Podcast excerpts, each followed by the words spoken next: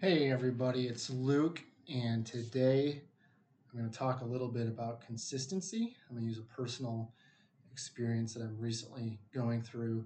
Um, but why I want to, I really want to just show you why it's so important to be consistent, not just in from like a, a, a month to month to a year to year type of situation, but also uh, you know, just like week to week, right? And so, like, I want to show you how just even minor setbacks, but regular setbacks can can play a big role in how well you develop or how well you don't develop. So, so I want to just go in that real quick. Um, so, you know, consistency is is king when it comes to development. When you talk or queen, whatever you want to, whatever you want to say. Um, but you talk to any high level athlete, and what's one of the first things they say is like, I was, I've had consistent training, right? And so that's when those breakthroughs really, really happen, right? And so um, I want to present it to you this way. So, what do you think is more important? A, doing two really good workouts over a 30 day period, but you have to miss five days of running anything of any significance after each one of those really good workouts. Or B, string 30 days together of moderate training without interruption. And so hopefully you said B, but do you know why you said B? And so that's what I really want to that's what I really want to get into now. All right, so obviously you're listening to this, but I have a chart in front of me or a graph graph in front of me um, and it's a typical response to an SOS type of workout, really any workout, but um, in our case, we're talking about SOS workouts. So basically, you complete the workout, you experience immediate fatigue. That, that's a noticeable amount, right? So, so you start at a baseline, you do the workout, fatigue sets in, which is a negative experience, um, and that comes down for you know about two, one anywhere from one to two hours, and then the recovery process starts, and that's anywhere from 24 to 48 hours. You see an incline of fitness. And then after 36 to 72 hours, you see fitness increase above that baseline, which is called super compensation. And then after that, so anything after three to seven days post that original workout, uh, if you don't do anything else, you see fitness actually decline. And over the course of seven days, you, you kind of return back to that baseline level. Um, so that's the kicker, right? So ideally, you do another workout in that super compensation phase. So somewhere along the line up above that fitness baseline level, right? So as, as things are inc- inc- increasing again, as far as fitness goes, you do another workout after you've it, after you've passed through the recovery period a little bit into that super compensation, but you do it before you've kind of reached that peak fitness of that that that one workout has done for you, right? And you start coming back down. You want to just be below somewhere between where you cross that baseline level and where you peak at that level. So somewhere on the somewhere on the incline, right? Um, but basically, that's what training is, right? You you repeat that cycle over and over and over again. And eventually, what will happen is that new fitness baseline level keeps creeping up and up and up. So, over the course of every week, that fitness level is a little higher than than the week before, right? So it's it's probably a little bit of an oversimplification, but you get the point, right? Every every workout you do slowly adds on to what you've done before that, and then it catapults you into the next workout, right? So that is what ideally we, we do, right? Um, and your fitness is represented, and this is, I have a second chart, so I will uh, make sure these are visible. You'll see these on the blog post, but uh, um, obviously, if you're just listening to this, you don't see that. But you have a second chart below my first chart, and it's essentially you start out with a main base baseline fitness, and over time, each training session adds to each one. So you get, you know, several weeks down the road, and your fitness level is gradually increasing. So you, but it's peaks and valleys along the way. Every time you do a workout, you have an initial decline in fitness, but it gets your your your highs are higher, your lows are lower, or your your that's probably not true. Your highs are higher, your lows are higher as well. So you don't.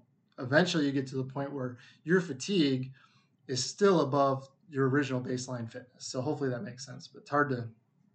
You get the point, right? Each workout adds to the next over the course of weeks. Fitness levels higher. Um, and secondly, what'll happen? So that's where you ideally would be the the B. There's three charts here. So B of the second, there's three charts in the second chart. So the B would be if you overdo it and you do workouts too close together or they're too hard.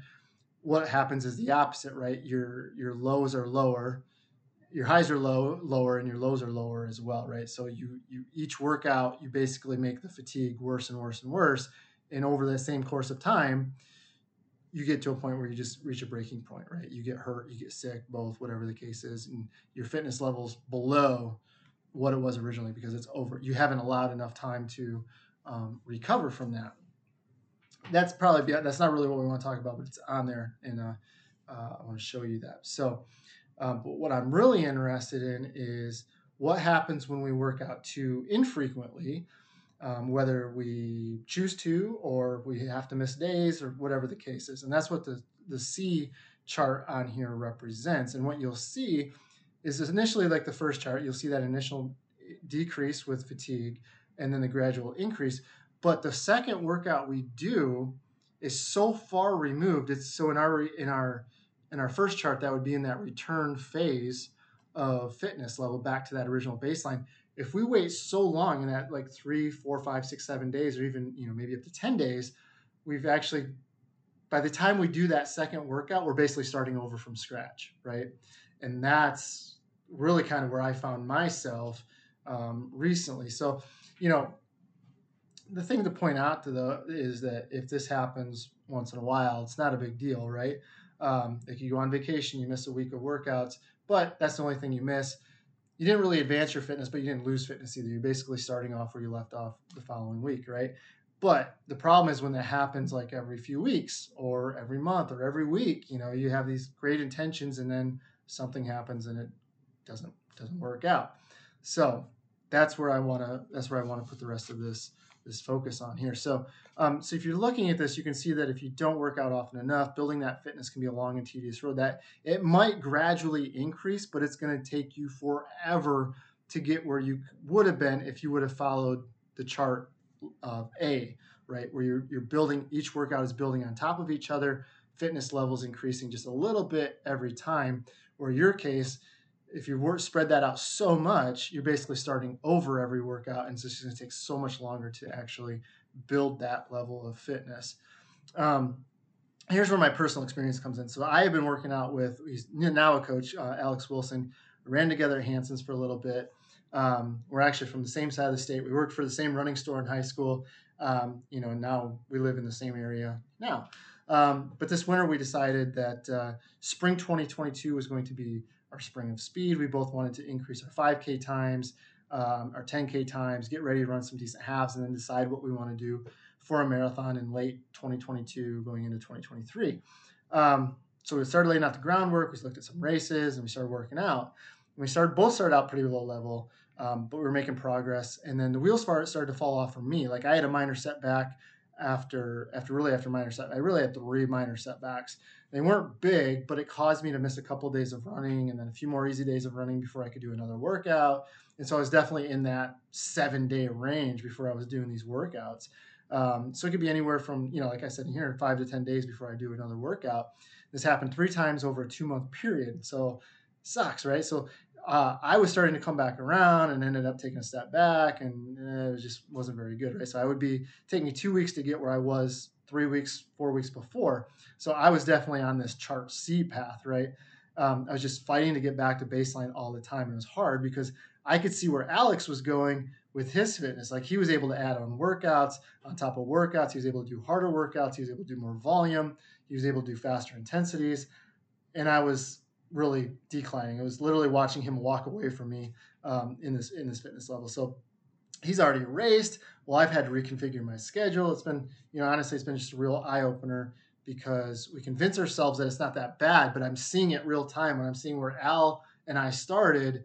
and where we're at now. And I'm like, oh, we're doing basically the same training, but now we're not because I'm seeing where he is right now and it's where I want to be. And I'm not. I'm definitely a good month or so behind him now in in the in the fitness department. Um, so the moral of the story is this: so there are always going to be things that are out of your control. Things like developing injuries has steps to minimize, right? So we, we want to avoid injury, but there's ultimately things that we will will cause us to miss time. But importantly, though, is that there's days where we just don't want to train. We convince ourselves it's okay, but that's when things we can't control show up and they compound the issue. So do everything you can to get out there, get something in on the days that you just don't feel like it. And I'm not saying that you should push through an injury. Um, I'm really saying if you have a list of 10 excuses and any one of them is going to be good enough for you to not get out there and run, put that aside, get out there and get something in, even if you're just going through the motions. It keeps the fitness train inching forward, it keeps raising that baseline fitness level. So that when the uncontrollables do show up and you do have to miss a few days, and you have a situation where you go seven days before you can do between workouts, you minimize the damage, right? So that's where I really want you to be. And that was kind of my situation where like the middle thing I had, it wasn't anything health related. It was like we took our daughter up to a, a little water park thing. Um, she had a little midwinter break, and it was like I was going to run, and I could have gotten on the treadmill, but I, I I didn't, and I was like, oh, I'll just run. But then there was like a sheet of ice out there, so I just I made excuses, right? And so that middle one really kind of set me back. And then after that, I did get sick, and so I was really set back, right? So if I would have like minimized my controllable damage, I would have been in a much better situation because some things still happened where I was out I was out of commission for a little bit, but I definitely made it harder on myself and now I'm playing the catch up game and I've had to readjust and it's, now it's costing me money, it's costing me time and it's you know, we're all in that same boat, right? So minimize those things that cause us the delays in training, stay consistent and then when the things that do cause us to miss some time that are out of our control, we minimize what the damage actually is on that. So that's all I want to talk about today. Thanks for listening, and I will talk to you later. See ya.